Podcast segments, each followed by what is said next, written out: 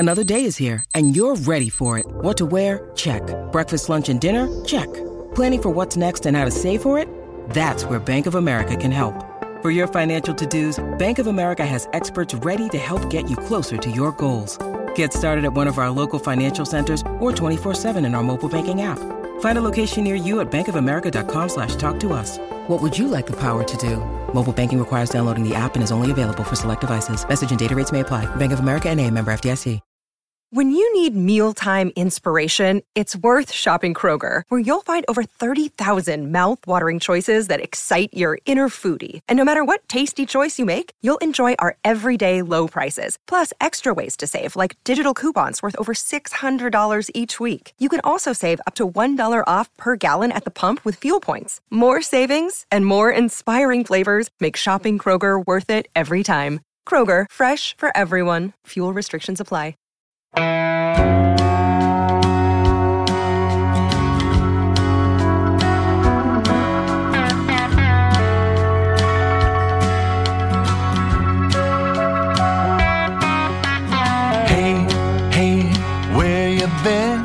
Buckeye talk is about to begin. Hey, hey, hey, come on in. Welcome to our first post-game Buckeye Talk of the 2020 football season. Doug LaMaurice on my couch, Stephen Means and Nathan Baird in the Ohio State University press box. After Ohio State's 52-17 win over Nebraska, we have so much to get to.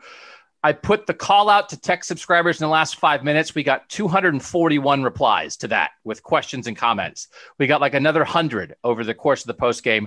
We can't literally answer 300 questions. So if you sent one, thank you. We probably won't get specifically to your question because it's hard. But I wanted to start with this because we know how things work at Ohio State. I do it too. They have a big win, a win so big it was by more than 29 points. Which we'll get into later, but there are bumps, and then people often focus on the bumps, which we want to get into the bumps, but I don't want to start with the bumps. I want to start with this. From the 513, what was the most promising thing you saw today? Nathan, we'll start with you. It can be obvious. It can be little. They did win by a lot against the Nebraska team that I think is a little frisky. You know, I didn't think that was a hopeless Nebraska team like maybe last year. What was most promising to you, Nathan, about the Buckeyes? I know this would be also kind of the sentimental answer, but Haskell Garrett coming in and the plays he made there late in the first half when it was a 17-14 game, and he comes in and gets a sack, is disruptive in a play right after that. Nebraska has to punt. Ohio State scores going into halftime and goes up by 10. But just him coming in and having an impact on the defensive interior, I thought was really important. Ohio State's defensive front was not playing, I thought, especially well at that point of the game, and had some issues all day. The whole defense did, at least well into the third quarter. But that was really a moment where somebody, kind of needed a senior moment, and it portends well for them, I think, going forward. I've said all along that I thought this defense would probably be a little bit behind at this point of the season and grow into something better over the course of it. And I think this is maybe one of those, the first signs of a guy giving them some foundation and helping them do that. Just as an FYI for people who are listening to this, you can't see us. Nathan and Steven are in the visitors part of the press box where nobody else is around, but they are still wearing their masks. I can hear them fine, but if they sound 11% muffled from normal, it's because they're being safe and they're wearing masks in the press box. And I am sitting in my house eating chilies. So that's where we are on that. But I also wanted to get this comment from the 440. Kind of surprising. I worried so much about the defensive tackles, but they might have been the bright spot of the defense today. Is that what you're getting at a little bit, Nathan? That it's like question here, question there. But, man, Haskell Garrett had a sack where he just shed the guard, just threw the guy aside and got in there. Follow that up with the play. I thought Tommy Togi was in there a little bit. Antoine Jackson seemed to get some penetration. I think Antoine Jackson got the Nebraska quarterback one time when he dropped the snap and he was all over him. The tackles really, I think, Nathan, what you're saying, if you lined up what was best about the defense, I think tackles might be number one. I think it was the one that you come out of this game with like the least concern about in some ways. I think, people are still asking, when is Teron Vincent going to be around? I mean, he was warming up today, was not a factor in this game, didn't play in this game, I don't believe. I don't remember seeing him out there. So that's something that I think has to still be answered long-term, because I think his impact is potentially big if he's able to play, but obviously he needs to be healthy too. So again, it was a concern that I saw coming from months away was, is the depth at this defensive tackle position going to be enough? Antoine Jackson playing well helps that. If you get Garrett and Togiai both back, or Garrett and Vincent both back at the three technique, and they both start playing well, now all of a sudden you have something similar to what they had last year, where even if those guys aren't like All-American level, you start rotating four really quality bodies through those two spots, and it gives teams a lot of trouble. Of course, we will get later in this podcast to the greatest backdoor Doug LaMaurice cover of all time. The middleman, the hedger extraordinaire, Nathan Baird, almost nailed it. And then Jack Miller saved me by accident. And it is glorious. But more importantly, Nathan, what did you think? And that's not you, Nathan. Stephen, what did you think was the most promising thing from today? I think their nickel package is promising because it was interesting to see it actually work. Josh Proctor is basically in the box. The bullet lives, apparently. You take Tuf Borland off of the field and you bring out another safety. So Josh Proctor's in the box. He's covering tight ends. He's up against the line. Marcus Hooker is still in the back. Obviously, Shaun Wade today. He had the pass breakup that should have been an interception. Sevyn Banks was quality. But I think that look works this year because of what your personnel is. You don't have three first-round corners that you can't take off of the field. And so you have to – it's not really multiple. It's just what a basic nickel package would look like, where it's two safety, three corners, two linebackers, and four defensive linemen. Excuse me. And we really did not see Baron Browning as a Russian today. Is that correct? That I don't remember seeing it. That look really was – the nickel look was Werner and Browning at linebacker. Marcus Hooker stays in at safety. I think they might have gone to Cam Brown and taken Marcus Williamson out there. Yeah. So you have, Cam Brown, Sevyn Banks, and Shaun Wade as your corners.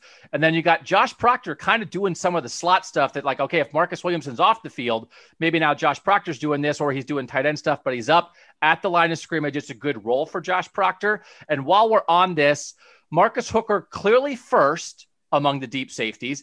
They did play Proctor some there by himself as a deep safety. And on some third down looks, they had a double safety look with both of them back. Is that correct, Stephen, as we saw it? Yeah, that's exactly what it was. It's Marcus Hooker first and then Josh Proctor if Hooker's not out there. But yeah, that's what it is. Hooker's a starting safety, and then when they go two safeties, they'll put them both back there sometimes. And Proctor is just playing that second safety spot, but he definitely has a role. He's in as a solo safety sometimes in place of Hooker. He's back deep as a second deep safety with Hooker sometimes. And then he has this nickel kind of strong safety roll up by the long line of scrimmage. I think we're all curious what Josh Proctor's role was going to look like. And I think we got a good sense of it. I did think we got a good sense of it, that he's going to matter to this defense. And you can see it a little bit. Some plays in space, a little bit of man coverage, come up and hit some guys. It feels like it fits him well. And then you got Hooker kind of on the back end, playing the eraser role, playing center field. I'm glad you guys left this for me. What was promising? The passing game. Like, we know it's good, but man, is it good. Holy moly. I thought the idea of Garrett Wilson and Chris Olave together, 13 catches for 233 yards combined. I thought they got almost anything they wanted in the passing game. The only incompletion Justin Fields threw was when he hit Chris Olave in the hands in the end zone, and Olave went up for it and kind of got flipped on the hit and landed on the ground and couldn't hold on to it. That was the only incompletion. They had a couple great route combos. They lined up Ruckert and Wilson right next to each other in the slot one time. You could see that defense was worried about a pick play. They hedged outside. Wilson cut on a nice little inside route on a fourth down, easy pitch and catch. Wilson, another time, they split him wide. They only had two receivers, I think, with 12 personnel. Wilson wide. The safety's up in the box a little bit because there's two tight ends in the game. Wilson just runs a route behind the safety, smokes the guy, and Justin Fields hits him for a perfect touchdown. I know it's obvious, of course, but I thought even for an obvious thing that we thought would be great with three incredibly skilled players, Nathan, that was all you would want from your quarterback and your two best receivers, right? Yeah, I mean, my game time decision was that I thought this was how it was going to play out, that Fields would target those guys heavily and maybe just start to sprinkle in the freshmen and those other guys. But for this first week, debuting the season, I thought they were going to really go to those guys big early on, and that's how it played out. I happened to be watching, for whatever reason, on that play, I had the binoculars out, and I was focusing on Garrett Wilson on his first reception, and that way that he runs out, and it looks like it's just kind of a normal, like, crossing pattern over the middle, and he just kind of starts weaving a little bit deeper, a little bit deeper, and all of a sudden he makes a catch, and now he's going upfield. And it was just an interesting wrinkle, I thought, kind of how you use him vertically even when he's not running a vertical route to start that play. I guess that's not an uncommon thing in football. But then later on, we saw more in examples of what are more just like true vertical routes where you can run him too for big yardage. So I don't know what teams are going to do about him. I think it's going to be a big problem for the rest of the Big Ten because I don't know what you do to match up against him efficiently in the middle. And, Stephen, we know you are the president of the Garrett Wilson fan club. Urban Meyer on the postgame on Fox. And it was weird for me to get to hear the announcers the whole game. I got to watch the pregame. I got to watch the postgame. I didn't actually like it that much because I don't care what anybody else thinks. I just want to hear what I think in my own head. But Urban Meyer after the game was saying, like, hey, America, everybody's going to know Garrett Wilson's name eventually, right? Get ready for this guy. We talked about it so much from the moment that we heard and saw Garrett Wilson in the slot. Stephen, was this everything you wanted it to be? Everything and more. I think the most underrated part of him moving to the slot is now you can put him everywhere. And I thought maybe they wouldn't do that until 2021 after he's had a full year in the slot and a full year outside. No. They're starting it this year. They'll put two tight ends there and they'll make him out wide. Or they'll go three wide receivers as normal and they'll put him in the slot. They'll put Rucker on the same slot as him. It's moving past just if you're this, you're only going to do this. It's we have a really good player, and we're going to put him in matchups where he can exploit it. And that's what he did all game today. That's why he had the plus 100 yards in his first game as a starter. And to Nathan's point, yeah, I think they leaned heavily on Chris Olave and Garrett Wilson today. Really, the three freshmen really only played when those guys needed a breather or when Chris Olave got knocked out of the game, first on that touchdown attempt, but then later on in the second half.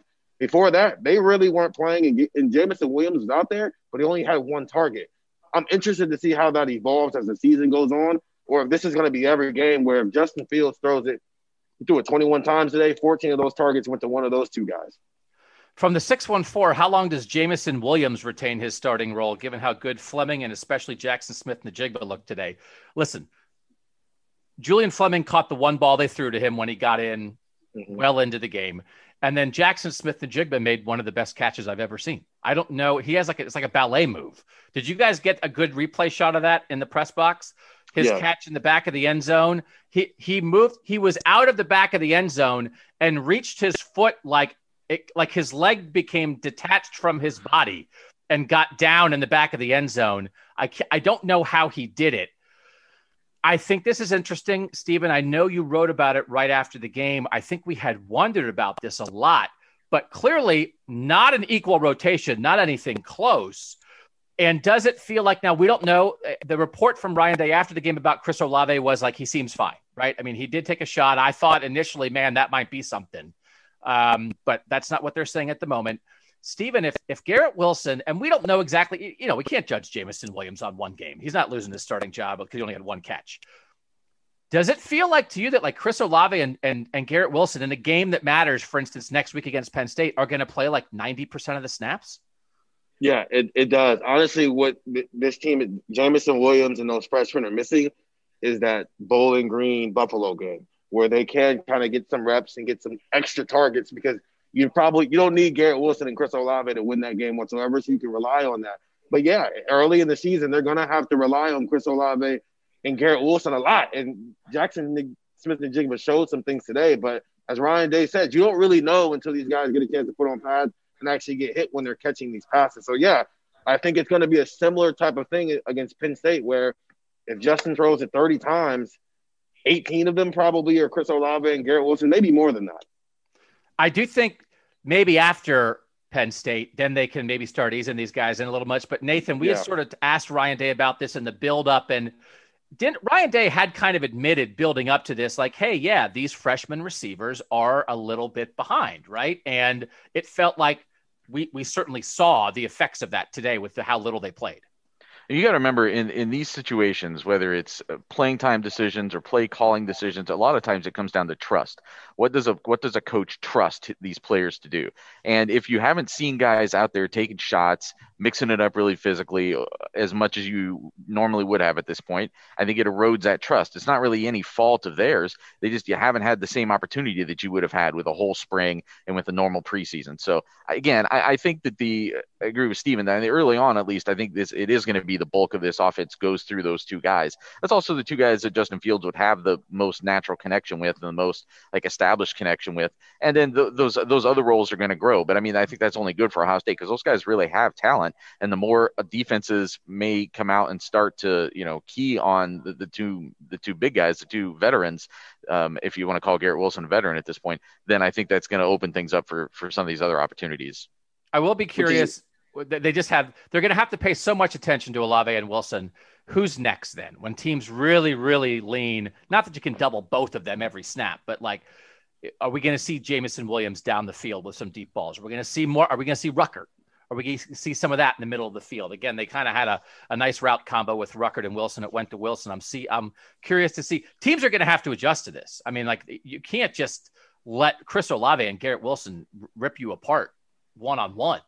And so once they adjust to that and they really start leaning towards that or putting, you know, an extra safety over top those guys, there's going to be an adjustment to that. Steven, you were going to add something. Go ahead. Yeah, you said it. You tweeted it out, actually. You said, I'm not surprised that Justin Fields is still in this game. And one, the game wasn't completely intact the way that I guess Ryan Day would want it to be. But also, when those freshmen got a chance to get on the field, this is where you can start to build a little bit of that chemistry because you're going to need it going forward. And then also – obviously, they play Penn State next week, but I think that Rutgers game is where you really pay attention to how the targets are kind of spread out in that game, because I think that's where Fleming, D. Scott got in late. He didn't get a target in this game, but he got in late, and Jaxon Smith-Njigba do a lot of their work, because you can do that. Are you saying that they're really going to need G. Scott and Jaxon Smith-Njigba against Rutgers if they're going to win? I mean, like, they can't only rely on Chris Olave and Garrett Wilson to beat Rutgers. Not when Rutgers is taking it to Michigan State, and not when, as we sit here recording this, Penn State is losing to Indiana right now. Yeah. I tweeted this out. I said, we all knew there was a big East Division showdown for Ohio State early in the season. We just thought it was week 2, not week 3. Rutgers in Ohio Stadium, week 3. Greg Schiano, the Swamp Monsters are back. They took it to Mel Tucker and the Fighting Spartans today. Look out for the Scarlet Knights, baby. And I'm sorry to anyone who I made fun of about betting on Rutgers. I hope you did bet on Rutgers and win lots of money. Rutgers won. Shout out to you, Rutgers. Yeah, and shout out to Indiana, too, doing their job, I guess. Congratulations to you, Greg Schiano. So, okay, let's get to bad stuff. It's like the ratio. It's like 289. Whoa, my God, what are we going to do? And like 11. That was pretty good. Linebackers are the weakest link from the 740. No shock here that we got a text along these lines. We need to stop playing Tuf Borland. He may be a leader, but he isn't athletic enough and he isn't able to read plays enough. Got to do something there. From the 513, why is Tuf Borland allowed to play? Listen, I get it. We get it. I did think the backers at times looked a little out of sync today. And I thought there were some things open in the middle of the field. Not that Nebraska did all that much. They had 2 good drives early, but they hit some tight end stuff in the middle of the field. There's some quarterback run stuff where the linebackers didn't feel like they were necessarily stopping that. Nathan, again, we've talked about this linebacker group a lot. It's 3 super experienced seniors who have played a lot of snaps as Ohio State Buckeyes, but 2 of them are playing new positions. Baron Browning and Pete Warner basically changed jobs. I know sometimes it's much easier for me to, honestly, I have a much better feel for the game because I watched it on TV and I was using my clicker and watching my own replays 5 times and zeroing in on stuff. I know sometimes when you're trying to cover the game in the press box, you don't see the nuance of every little snap. What kind of linebacker vibe did you get, Nathan? Well, yeah, no, I agree with what you're saying, that there were times where it just seemed like they were the footing wasn't there. Like they just didn't have a foundation coming into this game. And I think that'll grow over time. You got to remember, too, that I think that last year it was easier to play linebacker in this defense, right? Because you had a better defensive line in front of you than what this defensive line is right now. That puts additional pressure on this linebacker group. I mean, they have to do it. They still are the ones that have to step up and figure that out. But it's just a fact that it's tougher to play defense. It's tougher to play linebacker in this defense this year than it was last year. So that's an adjustment that they're going to have to make. It's a growth that's going to have to happen on this defense for it to get better over time. I also think that maybe we shouldn't discount the what it meant to have Jordan Fuller at the back of that defense last year, helping kind of coordinate the defense on the field a little bit. And now you're breaking in somebody new there, 2 new guys there. So all those things kind of play together. I think it's an area where they probably should have come out of this game saying they're not that happy with how they played. They need to play better. They should know they have to play better, but you got seven more of these before you get to the championship weekend for them to get better. So the very first text we got when I sent it out was from the 513. Our defense looks slow today. Nebraska running wide, and we cannot contain that. And then that was followed up by, let me count, 136 texts that all just said, it's 2018 again. 2018 defensive flashback. That's a little much, Stephen, isn't it? It's not 2018 with this defense, is it? It's not. The first series was because of all those missed tackles that led to that 47-yard run in the first place. But no, it got better. I think part of it is you don't really have any real game film on Nebraska. You have last year to go off of, but nothing really new and concrete. But also, yes, the two linebackers who are going to play the most snaps are getting used to new positions out there. But, yes, the key to that is also you don't have Malik Garrison, who you could rely on. You knew he was going to be good out there. But more importantly, yes, Jordan Fuller. Sometimes linebackers are going to miss tackles, and you need somebody back there who can be the eraser and clean that up for you. Marcus Hooker didn't do that on the first couple of drives there, and I think that's why he got pulled on one of the series. He got pulled out of the safety spot for a second there because he really wasn't doing his job. It took him a quarter to really settle down in that position. I thought Baron Browning was out of position a couple times. I think there was the Adrian Martinez run, the touchdown run to the right. I think you could see Baron Browning got caught inside when there was sort of no reason for him to be in there. And then there was another snap. I think it was the play where the Nebraska guy got hit and kind of landed on his head. And there was some question about, was there a fumble or not, but there wasn't. And then he was down for a little bit, but he was open in the middle of the field on that play. And if you look, standing 2 yards right next to each other are Baron Browning and Tuf Borland. They could have had their arms around each other. They were standing in the exact same spot. And nobody was standing where the tight end who caught the ball was standing. It just felt like that happened at times. One of the early runs wide, I think the McCaffrey run, Baron Browning got blocked on the edge and Pete Warner got blocked early as he was trying to come across. And that was why Pete Warner was a half step late to trying to make a tackle there. And he made up trying to make a diving tackle and he couldn't do it. And it's because he got blocked early in the play. Listen, they're going to try to block linebackers. I get it. It did not feel, and I apologize. I sent out a text about this and we got some response on this. Who's the playmaker? Who's the guy on the defense that it's hey, this is getting away from us a little bit? And I know Shaun Wade, but a corner can't make a play unless they're throwing at him, frankly. I mean, it's a corner's not going to come up and he can't be your leading tackler. That popped in my head, and a lot of other texters said the same kind of thing. Nathan, did that pop in your head at all during the course of this game? Yeah, again, I mean, I think last year where you just had so many guys on that defense that could potentially be that. And this year it's got to emerge. It's going to have to merge with time. Speaking specifically about the linebackers, though, let's go back to some of the conversations that we've had with this team that we've relayed to our podcast listeners over time. What did Pete Warner say was going to be the biggest adjustment about moving from the Sam to the Will? It was going to be his vision and how he sees the field and the reactions you make off of that, just knowing how to watch the game as it's happening in front of you. What did he say was the thing that he's trying to help Baron Browning with as much as anything as he moves over to Sam? It was how to see the field. It's where your eyes are supposed to be at all times. And I think that explains a little bit of what people are seeing as far as this kind of slow motion that you were seeing from the defense, is that they're still learning how to face another team, an unexpected offense, and know how to just react to it and see it. I mean, I think that sounds so basic, but I think that was a big part of this. And I think just getting this first game under your feet helps you so much as you're going into the next week. I think there's also something to the fact that Shaun Wade's job right now is being split up into two different people. His job from 2019 as a slot cornerback. You've got the guy covering the slot, but then whenever Shaun Wade would be a corner blitzing last season, that's now, what Josh Proctor does. And so I don't know, maybe that's your play. Not to put all that emphasis on job, but those two jobs were one person last year, which is why Shaun Wade was so effective in that, is because you didn't have to take somebody off the field to get another element of the game, while this year you do. And that probably plays a role. So that interests me, because we did see there, not that it's a straight Marcus Williamson slot corner, Josh Proctor third down nickel rotation, but it's kind of that feels like that a little bit, or whether you call it, okay, Cam Brown comes in and Marcus Williamson goes out and Josh Proctor comes in for the linebacker. But we did see guys in roles a little bit there. But I thought there actually would be more rotation at linebacker. And that's a question from the 419. Why so little rotation at linebacker? Nathan, I think we saw Dallas Gant come in at one point when Tuf was hurt for a moment. And I know Dallas Gant had a fumble, forced a fumble on a play. I did think we saw Taraja Mitchell at least on a play or two. I had really thought maybe there was a role for Dallas Gant in nickel. Maybe there was some more rotation at linebacker. It didn't feel like that happened a ton, and I do maybe wonder if that's something we see a little more of down the road. What did you think of maybe how little or how much the backup linebackers played?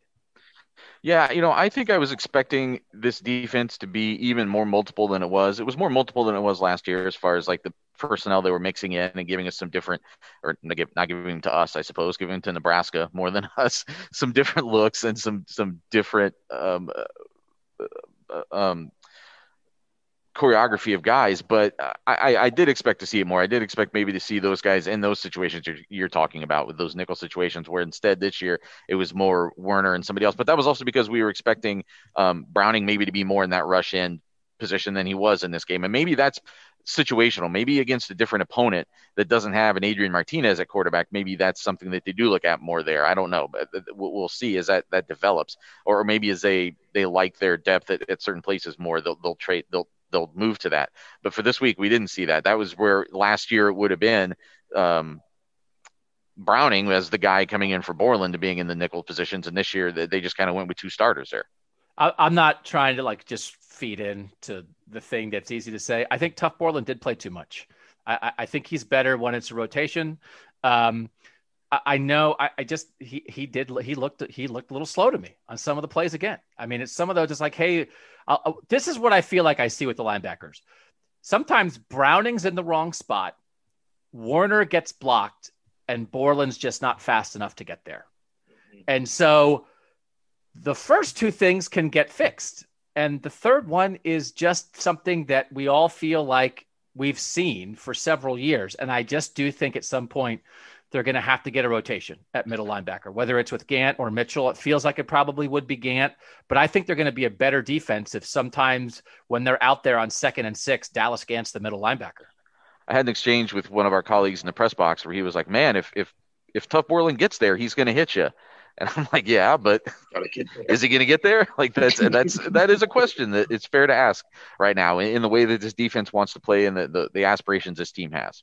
And I'm not trying to pick on a guy. It's just we all feel like we do see it. Clearly, the coaches see lots of other things that he does well. The reason he plays is not because the coaches are dumb, okay? It's because they value the things he does do well, which is lead, get the defense set, be a calming presence in the middle of the defense, and we've said it a million different times. If you have 10 NFL guys around Tuf Borland, and Tuf Borland's helping everybody do the right thing, great setup. When you lose Chase Young and Malik Harrison and Jeff Okudah and Jordan Fuller and Davon Hamilton and a bunch of NFL guys, then you notice it a little bit. But on the other hand, if you have a bunch of young guys, listen, Hooker did it today, never did it before. Proctor did it today, never did it before. Williamson did it today, never did it before. Sevyn Banks did it today, never did it before. Baron Browning and Pete Warner did it in new spots. There were guys nobody really has any experience doing what they did on Saturday. So then I do understand, well, then you need Tuf Borland even more. If you're trying to figure out who's supposed to what, I get why Tuf Borland is in there, but then maybe if someone else has to go make that play, so it's not relying on Tuf Borland because he's going to help this defense be ready. But once the ball snapped, you can't rely on Tuf Borland to be the guy chasing somebody down to make a tackle. Josh Proctor has to do that. Pete Warner has to do that. Baron Browning has to do that.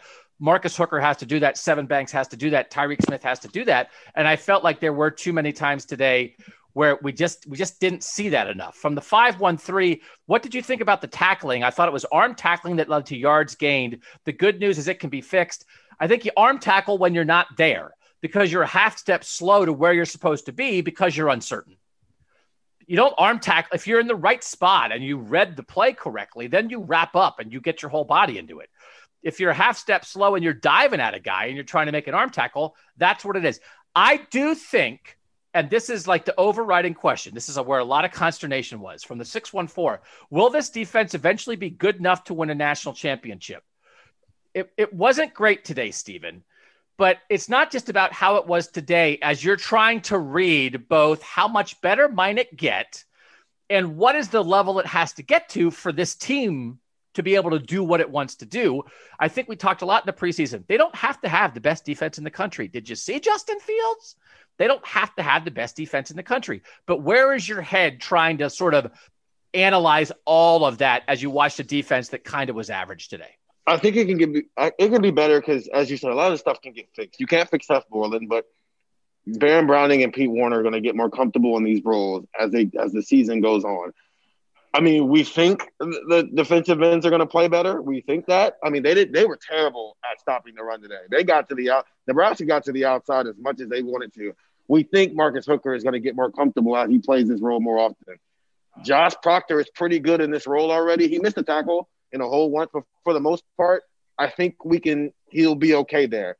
I didn't have a problem with what Sevyn Banks did today at all, and we know Shaun Wade's going to be All-American level. We know that. So a lot of this stuff is going to improve as the season goes on, and they can put up 50 points at ease, as we saw today. I think they can do that. They have that ability. So I think when you look around the country and see what some other defenses are also dealing with, it might turn into a situation of, can Ohio State's defense get a stop in the third quarter when it's needed, even if it gave up 27 points that day, and it's still good enough to win a national championship? Yeah, I think so. And I always, it's like one of those things that's like, freak out, then say, okay, but. So the okay, but is they only gave up 17. They got hit on the first drive on a big play where Nebraska put its backup quarterback at running back. Mm-hmm. And it was like, okay, well, I don't know. Did you think that was going to happen? And that hit him. So it's like, there's some goofy stuff. Adrian Martinez is not incompetent. I don't think he's consistent. I wouldn't want Adrian Martinez like for my quarterback for 60 minutes. For like a drive where he gets a little wiggly and does a little bit. I mean, that guy can do a little bit. So he's loose with the ball though. That is one of the things. Inconsistent, but maybe make a play here or there. They don't have great skill guys. They don't have great receivers. They don't have they didn't really you didn't fear the passing game that much, but they've got a little wrinkle stuff in the run game. The defense was better, Nathan, in the second half, right? I mean, it's not like Nebraska ran over them all game. And I felt like, you know, we listened to Kerry Combs. We only got four people post-game, Ryan Day, Kerry Combs, Justin Fields, and Wyatt Davis. So Kerry Combs was the only one who talked about the defense at all. It felt like with Kerry, Nathan, that he was kind of like, yeah, we gave up some stuff, but it's week one after a pandemic with a bunch of guys doing a new thing. It didn't feel like Kerry Combs was panicked.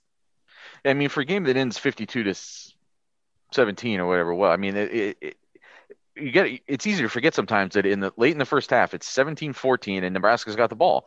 And so Nebraska's got a chance right there. If they drive down, they can tie it. They can take a lead going into halftime. And not where we thought this Ohio State team would be. It would have been like 2018. Nebraska led at halftime of that game here in Ohio Stadium.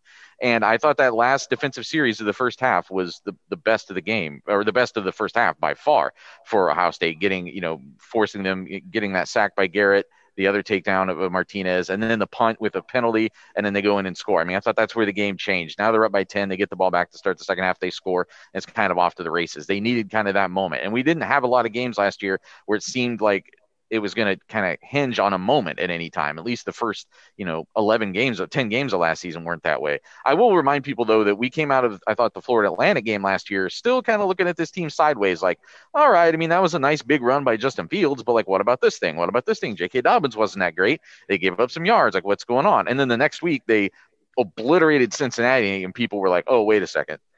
This might be a thing. And it turned out to be a thing. So we'll see what happens against Penn State. The hard thing is next week's not Cincinnati. It is Penn State, who is still losing to Indiana as we talk. I did want to get to this, and then I want to get into a little bit of the nitty-gritty of what it was like to cover the game today. But I did miss, as much as I enjoyed eating my chilies here on my couch and having the clicker to go back and forth, I missed like the press box scuttlebutt a little bit, talking to guys about this or that. First of all, could you do that? Like, was everybody like during the game, or were you distanced enough? Were there dividers? Could you like make snarky comments to your colleagues, or were you not able to do that? No, you could. It's basically every other seat. And so you're close enough to still hear people, but you're still socially distanced.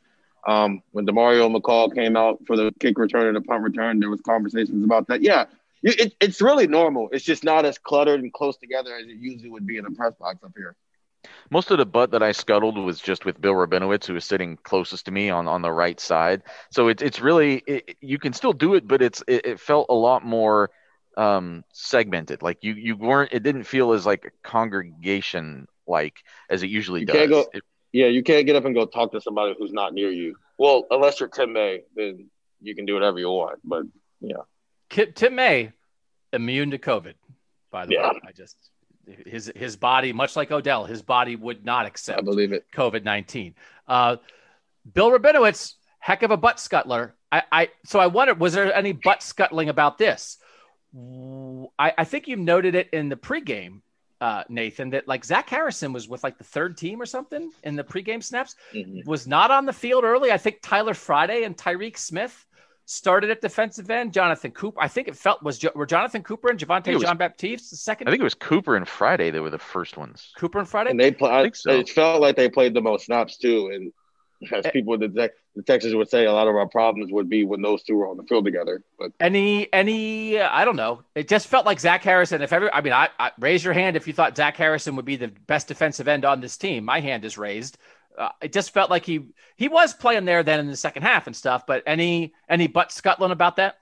I don't know how much to read into that. I mean, I do, it is weird that he didn't play more snaps. I don't know why you wouldn't want him playing more snaps. Now, when you're talking about a rotation there, are there reasons why they want him paired with someone else besides being paired with a Tyreek Smith or a Tyler Friday and let somebody else pair with those two guys? So then Harrison's a third. I don't know. And we didn't get a chance to ask that question. I'm sure it'll be asked this week as we have interviews with coaches and things going forward. But no, it definitely struck me as being a little bit odd because if you had to pick the two best guys, if you're going to say who are the two best defensive ends and who you would start, I think a lot of people would probably vote for Zach Harrison, one of those two guys. And he had, I don't know, did he end up playing even more snaps than Javonte Jean-Baptiste played today?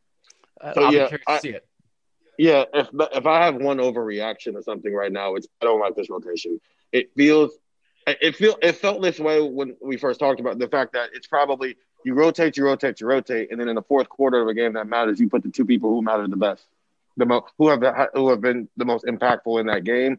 And it just felt like at times they were trying to find, a matchup, a combination that worked. And I didn't like it. Were the defensive ends impactful? I'm trying to think of like a play that somebody made, and there are not a ton leaping to mind. Now, again, Nebraska's not exactly dropping back to pass with 7-step drops either. So right. I get that. But Nathan, I don't know, just not a lot there, right? I think and this is not fair, but it's also fair. If Chase Young were in this game, I think you would have felt him. I don't know that I felt any defensive end in this game. Yeah, and I didn't expect to feel any single player the way you would feel Chase Young every single play of every game that he played last season. I just, both in terms of the offensive line and the defensive line, I thought I expected more from Ohio State. I thought, and maybe that's some credit to Nebraska too. Nebraska bringing back its entire starting offensive line. Nebraska has some talented guys up front, I think. So I'm going to give them some credit too. I thought they played well. I just thought, especially on the offensive line, but I know when I were talking about the defensive line in there too, I just felt like Ohio State would be able to assert itself a little bit more. Even especially when we found out that they were going to have Garrett, and we thought maybe even have Vincent, and that would just give them an extra veteran guy in the middle. And the defensive ends especially, I kind of agree. I don't know that I really like felt them. But again, it is a difficult thing to say. When you're watching a game here, it's flying by in front of you. So I'll go back and watch the game tonight and maybe think differently. It's hard, and it's early. And so it'll get better. But I do think – it's reinforcing what we all thought. Do I think anybody on this defense will be like Chase Young by the end of the year? No. Will anyone be like – Jeff Okuda? I mean, maybe Shaun Wade will, but then will anyone be like Shaun Wade was last year or Damon Arnette? No. Will anyone be, they're not going to be quite as good. They're just not. And they're not going to have guys that in a moment you can say, well, maybe Chase will do something here. Maybe Malik Harrison will do something here. There's going to be, have to be more collaborative. And I think they will get better. It is not 2018, 168 texters who are feeling that. And I'm not making fun of you for feeling that, because I get it. You are scarred still by what that felt like. But I do think Joel Klatt said this, and we got to take a break here in a second. Joel Klatt said on the broadcast, he's not sure if they have the personnel to run this defense. Part of the issue 2 years ago was what Schiano had schemed up, just had guys in the wrong spot. He had linebackers up at the line of scrimmage because they were trying to take pressure off the defensive line. And like guys were like out of position all the time. It didn't feel like the scheme was bad. And I don't know that I agree that playing a single high safety is going to kill him, because it didn't today. I mean, Marcus Hooker, as we noticed, didn't make every single play, but they certainly didn't throw over the top of this defense or anything. And I don't know that anybody in the Big Ten will do that. So I don't think there is a fundamental root problem with this defense the way there was in 2018. I think they need some dudes to play better. And again, they don't need to play to the level of last year's defense, but they need to play better than they did on Saturday. We will be back with a look at the Ohio State running backs, a look at how we think about who the backup quarterback was on Saturday, and a discussion about what Nathan Baird, anyone ever call you Nathan Beard? Yeah, dumb people. Speaking of dumb people, I got in a fight in the postgame too. Nathan Baird should shave. Oh. What should Nathan Baird shave right after this on Buckeye Talk? All right, we're back on Buckeye Talk. I just want to say to the 419, I am feeling your text. That is in all caps. Was this a good game? 3 exclamation points. It is the burden of the Ohio State beat. It is the burden of being an Ohio State fan that you look at a 35-point win and you think to yourself, was that good? I get it. I'm feeling you. I understand it. And Nathan, I want to make sure, if at any point during the podcast you forget what the exact score was, you may just refer to it as a 35-point Ohio State win. Just to think to yourself, they won by 35. Ohio State had 35 more points than its opponent. That's just a helpful little trick for you. Here we go from the 509. How worried should we be about the running backs? Do you think it's going to be this rough all year long, or will it get better as they finally have a game under their belt? I've got thoughts upon thoughts about this, but Stephen, we'll start with you. Trey Sermon, Master Teague, basically split it. Final breakdown was 12 carries for Teague for 41, 11 carries for Sermon for 48. And then we'll get to the third guy in a moment. What did you think of the two primary running backs for Ohio State in this game, Stephen? I'm not going to overreact yet, because J.K. didn't look good in week one either. But I will say this. One thing I noticed about both of those running backs is they're very good at getting however many yards the play was designed for. If it's designed for 4, they're going to get you 4. But Tony Alford, he said this a lot last year. A running back's job is when a play is designed for 4 yards, you get 6 or 7 yards. That's where your job comes in after the line has done its part. Now, the line wasn't perfect. It had its mistakes in both the pass pro and the run blocking today, but those guys would get to a point where, okay, this is what the play is designed for, and then they get tackled, unless the hole was wide open. And that's what Master Teague's 2 touchdown runs were, a wide open hole where, honestly, I could have walked through that hole and got a touchdown on that play. So that's my biggest problem with them right now is, they don't get more than what a play is designed for, which is a problem. You're not a great running back if you can't do that. 23 carries for 99 yards. I don't think they got a single yard on their own. Nathan, what do you think of the running backs? I think what you're saying is true. I was not impressed by them, being able to turn nothing into something or turn something into something more. I will say, though, and I'm kind of eager to go back and watch the film, I saw a lot of times where they were getting hit in the backfield. I mean, they weren't like getting up to the line unencumbered. And I know that's part of running back's job too. Sometimes you're going to have to get past a guy. I just thought it was happening a lot. I didn't think this was a real strong game by the offensive line and a lot of points. I do think though that they need to, when the hole is there, they need to hit it better, make something more of it than what they were doing in today's game. I thought they were slow to the hole. I thought they were tentative to the hole. And I thought some of the times they got caught in the backfield is because they are not getting the ball and going, which is why I want to bring up the third guy, Steele Chambers, who I thought hit the hole. Now, they were back in their own end zone when they put Steele Chambers in the game. He had one good run coming out of the end zone. It was like a 5-yard run. It wasn't a world-beater run, but it was a little bit of a sliver of a hole, and he got through it. And then on 3rd and 13, they ran a surrender draw, and he got a first down on it. So sometimes you hit a team on a draw and there was a hole there, but he hit it quick. I don't know exactly, right? I mean, there was some from the way they talked about it in the preseason, does it feel like just a yes or no that they have said Master Teague is not quite 100% yet. He's ready to go, but not quite himself. Is that a fair assessment? I mean, he started and had more carries than Sermon did. It was more of if they would have played the normal year schedule, he probably wouldn't have been ready to go. Okay. Yeah, but I think they've said all along that he's ready to go now. I don't think there were any restrictions on him in terms of usage today. There were just restrictions on him in terms of how many Nebraska players were dragging him down. When Tuf Borland came back from his Achilles injury a couple years ago, he was ready for the start of the season, which was surprising. But when he got out there, he didn't look like himself. You could tell that he wasn't 100%. And then a year later, he was like, yeah, I wasn't 100%. So I want to give Master Teague the benefit of the doubt. He had a serious Achilles injury in March, and it's only October, but they're slow to the hole. I don't think there's any dispute about that. And Steele Chambers hit the hole, and I thought there was at least one run by Sermon where he had a hole to his left that J.K. Dobbins would have hit, and it would have added 30 yards to a run. There's no wiggle on these guys. Mm-hmm. There is no wiggle of if Master Teague is all downhill, as you guys said. This reminds me a lot of Mike Weber. People liked Mike Weber. If Mike Weber had a hole as 10 yards wide, he'd hit it and would be gone. But if he had to do something, if he had to find it, he couldn't find it. I don't think these guys can find a hole. At least they couldn't today. I think they were tentative hitting it. I think Steele Chambers, based off what I saw today, should be more involved in this run game. I'll be very curious to see how that goes. And I think it's kind of an issue. This is the one thing today, and we have the 84 texts on it, and I read them. I swear I'm going to read them all. We can't get to every specific thing, but a lot of you are wondering about this. The question was, and Nathan, I think you put, it's an interesting way to put it. And maybe I said, I think I kind of disagree. I texted that I disagreed kind of with one of your texts, but I want to give you the chance to exactly state what you meant. You said if they don't have a competent run game, then they might not be a championship team.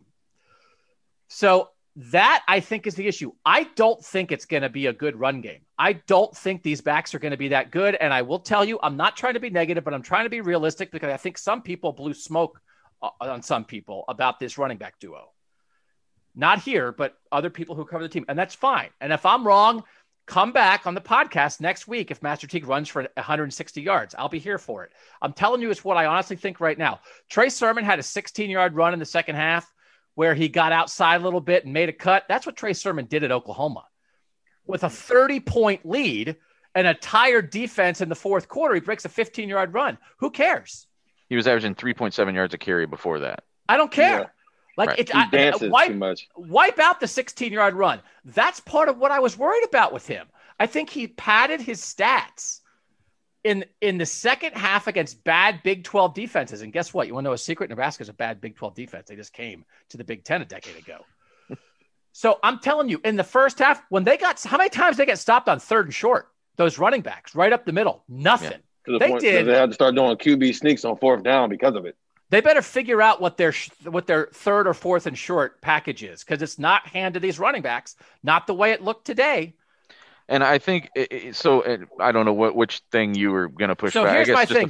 You said if they need a competent run game to be a championship team. I guess the question is, what is your definition of a competent run game? Because I think my thing would be, I think average might be good enough. I don't think it's ever going to be more than average this year with those tailbacks, but that might be good enough if Justin Fields, Garrett Wilson, and Chris Olave are lighting it up all day. Well, so, I just think it has to be better than today. I don't know that I would argue that today was average. Or what? Okay. So how would you – I guess so your point is, hey, listen, they got stopped on a bunch of third and shorts. Like if you're playing a top 25 team, that's probably going to hurt you, right? Yeah, yeah. Okay. There's going to be times where you have to get 1 yard, you have to get 2 yards, and you can't, I don't think, rely on that to beat Justin Fields every single time. The other team, the opposing defense has to respect your run game. I don't, I think what? Nebraska probably did, or because what? Then I don't, because then they get to key more on your passing game. But that's one of those things. It's like, I don't know if you key on Ohio State's passing game, does that mean you're going to stop it? You might be able to key on it and still not stop it. So they don't. But in the games, that we're talking about, the Clemson's, the Alabama's, the Big Ten championship game potentially against another good team, they don't have to shut it down. But you start talking, the margin for error becomes much smaller. You start talking about a handful of opportunities per game that if a team can take away from you, that maybe makes a difference in that game. Do I need to take you back to December against Clemson. I mean, that happened. Right. It almost happened against Wisconsin. I mean, it almost happened against Penn State last year. When the margin for error gets decreased, it isn't about one team shutting another one down. But in games like this, the margin for error is huge. That's why Ohio State can still win by 35 points on a day when it didn't play well in so many facets. There's games where this same performance is going to be a loss. I might be overthinking this, but it sounds very similar to 2018, where the passing game was amazing and the running game was just terrible. Except the difference is your quarterback's a run threat. And so I think that eases some of that a little bit. That does. You're exactly right. The fact that Justin Fields, and that's what we'll transition into next, is a run threat is a big deal. I don't think either of these – part of the issue in 2018 was we had seen it from J.K. the year before. Yeah. And then we weren't seeing it. I don't buy what Trey Sermon did at Oklahoma to the extent that I bought what J.K. Dobbins did as a freshman at Ohio State. And I don't buy what Master Teague did last year to the extent. So it felt to me like in 2018, it was like, man, why can't they run it better? Remember last year when J.K. was good? I don't feel like, if you feel like Trey Sermon has that track record at Oklahoma, I don't feel it. I know what the stats say. I know he had a couple good games here and there. That's what I question. And if you feel like Master Teague had that track record as a third team all Big Ten running back as Dobbins backup last year, I don't feel it. I don't think it's there. And I am not expecting them to be better than average. What they did today, and I'm not being critical of them, I'm pushing back against anybody who was, I think, unnecessarily bought into what they thought they could be. This is what I thought, and this is what I expect. And can they win around it? Now a little better. I think, Nathan, to your point, and that's the thing too. Competent meaning what? Competent meaning the first 9 games of the season, or competent meaning the playoff? So I get it. And also 8 weeks until the Justin Fields, Graham Mertz showdown in the Big Ten Championship.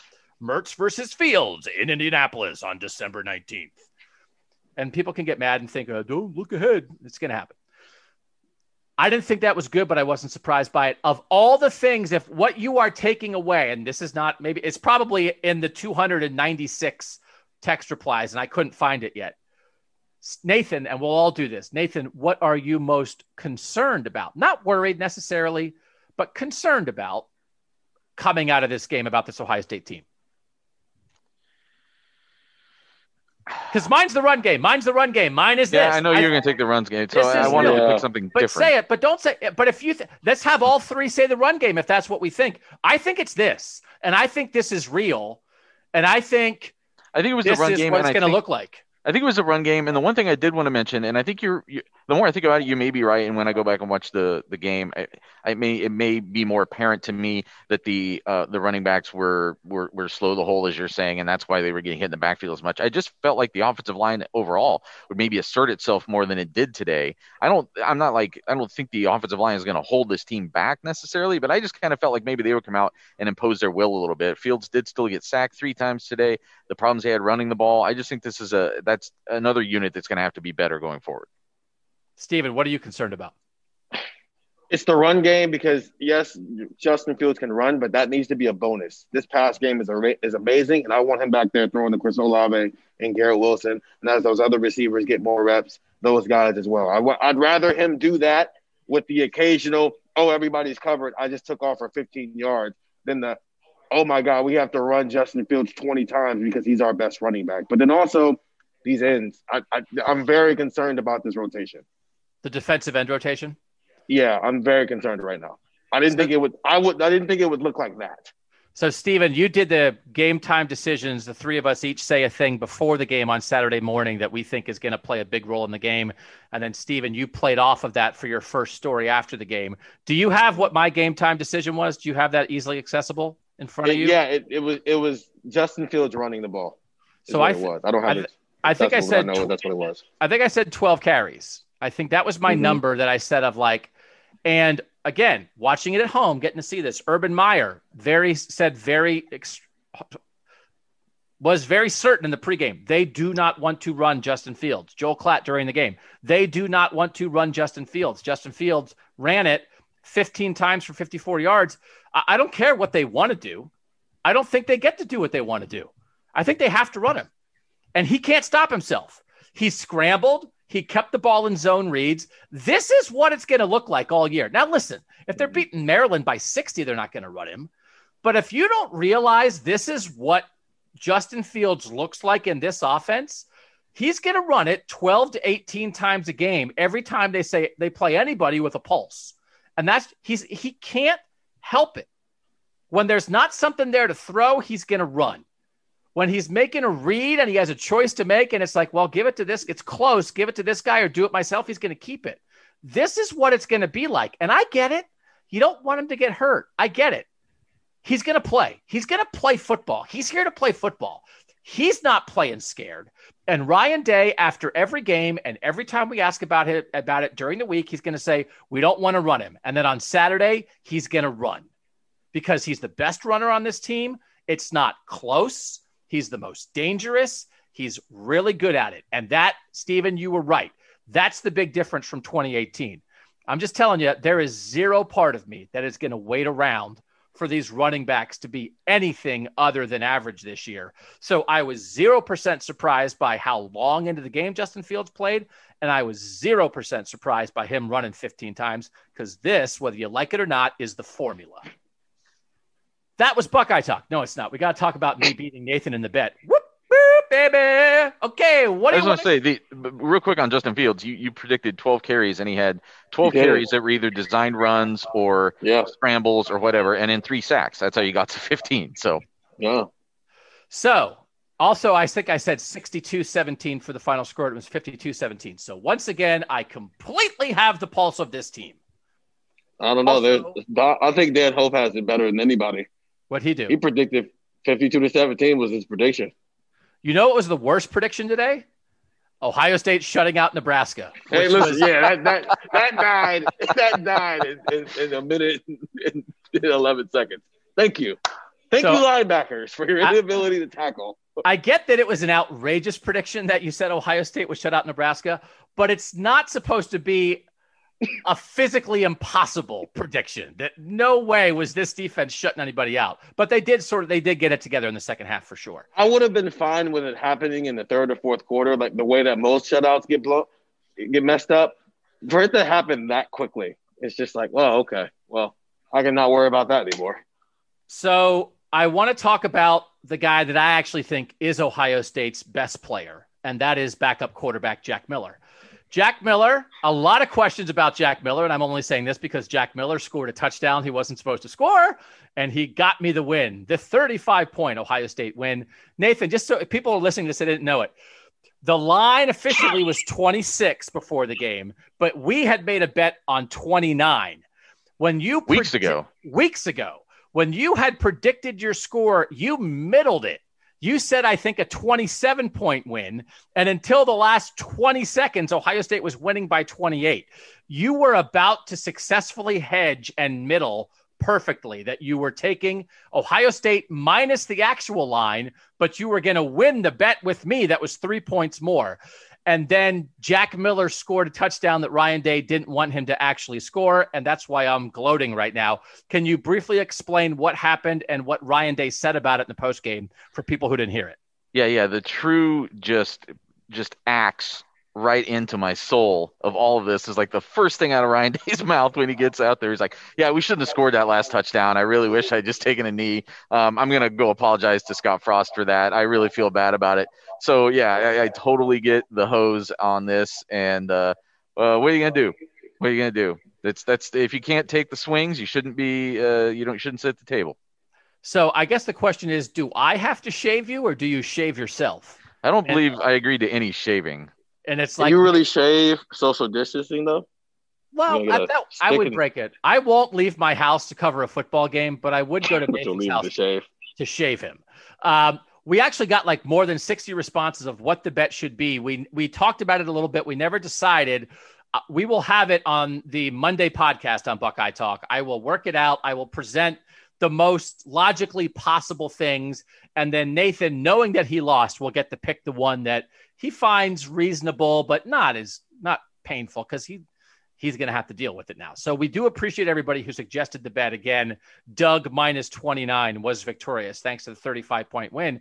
And thanks to Jack Miller, being the guy that they put in for Justin Fields. We got a million text questions on this. Again, if you want to be a text subscriber and you want to participate in the podcasts, send a text to 614-350-3315, and you get to ask a question like this one, which we'll get to right after this.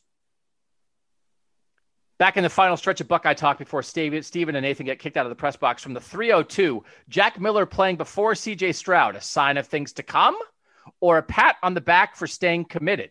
So Jack Miller was Ohio State's first quarterback recruit in the class of 2020, got hurt, stayed in. They stuck with him. He's from Arizona. They recruit C.J. Stroud from California late. Jack Miller doesn't decommit. Stephen, we have talked about how they are doing everything they can to keep these guys equal. Mm. What did you make, Stephen, if anything, of Jack Miller being the first quarterback of those two to get on the field in an actual game? Yeah, it's a little interesting because when we got to watch the 30 minutes of practice, it seemed like C.J. Stroud was taking reps with the second unit. And then before the game, when I was out on the field watching stuff, they literally rotated. All three quarterbacks would rotate with the other centers, Harry Miller, Luke Whippler, and then Matt Jones also taking some snaps in center. They would rotate those guys. So you couldn't even use that to go, okay, this guy's the QB2. So I think what's going to happen is maybe it is the pat on the back for staying committed so long you get to be the first quarterback to take the field off to Justin Fields. Or maybe it's just – this game, Jack Miller got to go out there first. Maybe next game, if it's against Penn State, if it's out of hand, or against Rutgers, if it's out of hand, C.J. Stroud's the first one to take the field. That way, it's a back and forth thing, so it's equal. And then anything in between right now, maybe for the first couple of weeks, is Gunnar Hogan if it's an emergency situation. I actually hadn't considered that, the thing about who committed first and maybe they would get the first. That actually would be a really good reason to do that, I think, because I actually don't know that it really tells us anything about where the two guys are right now. And it certainly doesn't, to me, tell me anything about who's going to eventually win this job next spring. But that would be interesting that if as kind of a pat on the back, Ryan Day saying like, hey, you stuck with us. So chronologically, I think you should be the first one to go. I would respect that. Could it be? I mean, I think if you would have asked the average Ohio State fan or the average Ohio State beat writer, like who would it be? I think people would have guessed C.J. Stroud. And I do think if it had been C.J. Stroud, we might be saying things like, well, that's it. It's C.J. Stroud.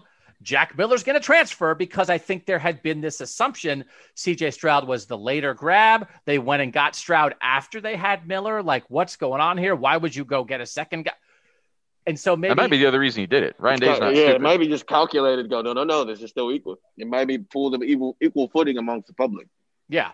So I wouldn't read too much into it. I think you start reading into it again when the same guy comes in time and time again. But the hard thing is now is, you know, again, this Penn State-Indiana game is close. We might not see the backup quarterback against Penn State, and then we're definitely not going to see the backup quarterback against Rutgers, because that's a 60-minute game at this point. So when is Ohio State going to have a blowout? 60. Oh, I think that's – I mean, to me, it's how many overtimes they're going to have to play to win that game. Yeah. That's an upset alert. I already sent a message on Twitter to our friends who cover Rutgers and asked them if they wanted to start our preview coverage of the Ohio State Rutgers showdown. Should we start it Sunday? Should we start it tomorrow?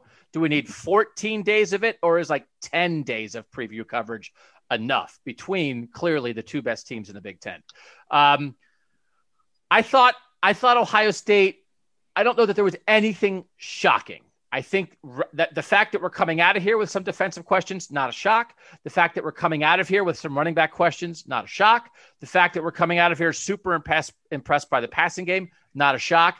I will say this, and I want to wrap back around to the running game. And again, thanks to everyone who sent us a text. We can't get to all of them. Wyatt Davis was asked about the run game afterward. And there's sort of the idea of like run fits and a front that you didn't know exactly how they were going to play. I'm not, you know, I just don't know that either of these two backs are going to do much when there's not a huge hole. But I do think there will be bigger holes more often down the line. Nathan, that part of it, that the run game automatically getting better just because it was week 1, I don't buy, but the run blocking getting better just because week 1 can be funky, I think that I did buy.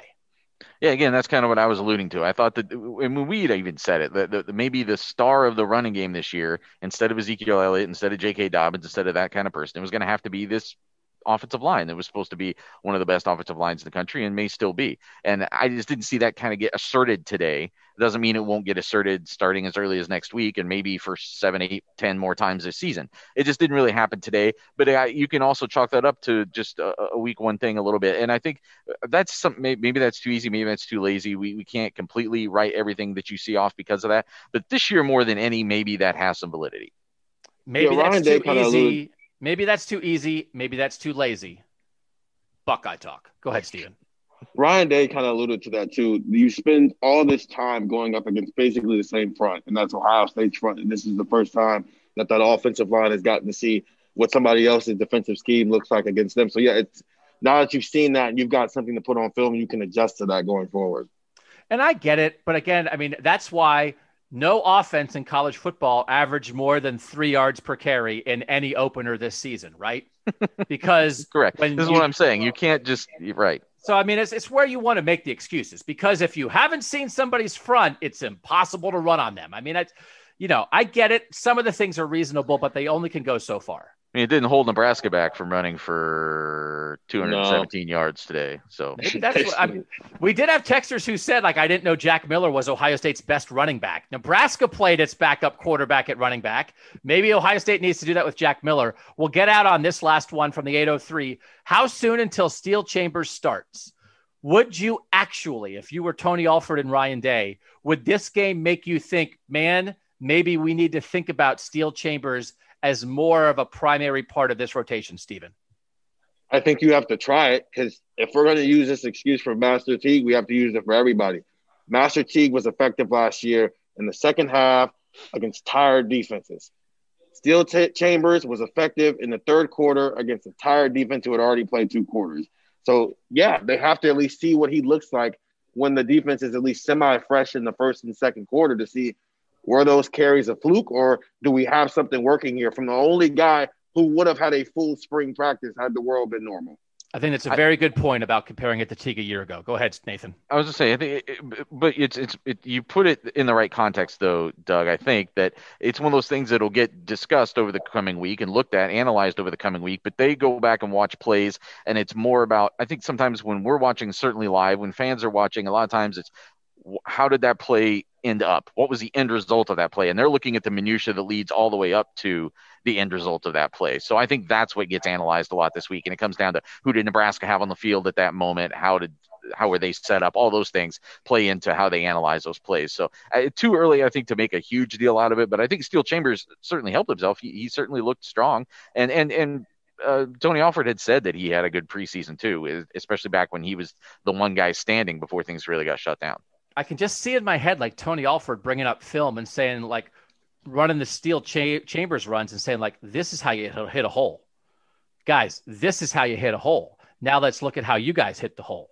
And there's a little bit too much dancing. There's some hesitation there. There's maybe some lack of vision. I don't know. I just was not impressed by a thing that I sort of expected to not be impressed by, and it came true. So that's our post-game pod. Thanks to everybody who listens. Again, as you know by now, we're doing it 5 days a week. We've never done 5 days a week through a whole season before, but the schedule right now is Monday, Wednesday, Thursday, Friday, and then this post-game podcast on Saturday. I have been talking to the guys. I think we are going to have a crossover podcast this week with our friends at PennLive.com who cover Penn State. They have started a new podcast called Blue and White Breakdown, where they're going, I think, 3 times a week. They're part of the same company that we are. So I think our goal is to record one podcast. It's like a crossover, like when the Brady Bunch people would be on Dukes of Hazzard or whatever. So it's one show, but it'll be their show and our show combined. And I guess if we're doing Dukes of Hazzard, I guess I'm Bo Duke. It's not my fault. I just have that kind of vibe to me. So that's the plan. Make sure you're reading cleveland.com/OSU. Each of us will have 3 observations up on Sunday morning. Little things, big things that we thought about this game. That's going to be important. The Monday Madness column from Nathan Baird is a great read. What's going on with college football? The Buckeye Bash recruiting extravaganza happening this weekend. I'm sure Stephen Means is going to have stuff on that. We have recruiting stuff almost every day with the recruiting roundup. Great coverage for you. And I'm not lying to you. Our texters are loving it. So if you want to try the text, it's a great time to do it. We had a great time interacting with them during the game on Saturday, and we'll continue to do that every day of the week. 614-350-3315. Thanks for joining us on the postgame pod. Ohio State's 1-0 at Penn State next Saturday night. For Nathan Baird and Stephen Means, I'm Doug LaMaurice, and that was Buckeye Talk.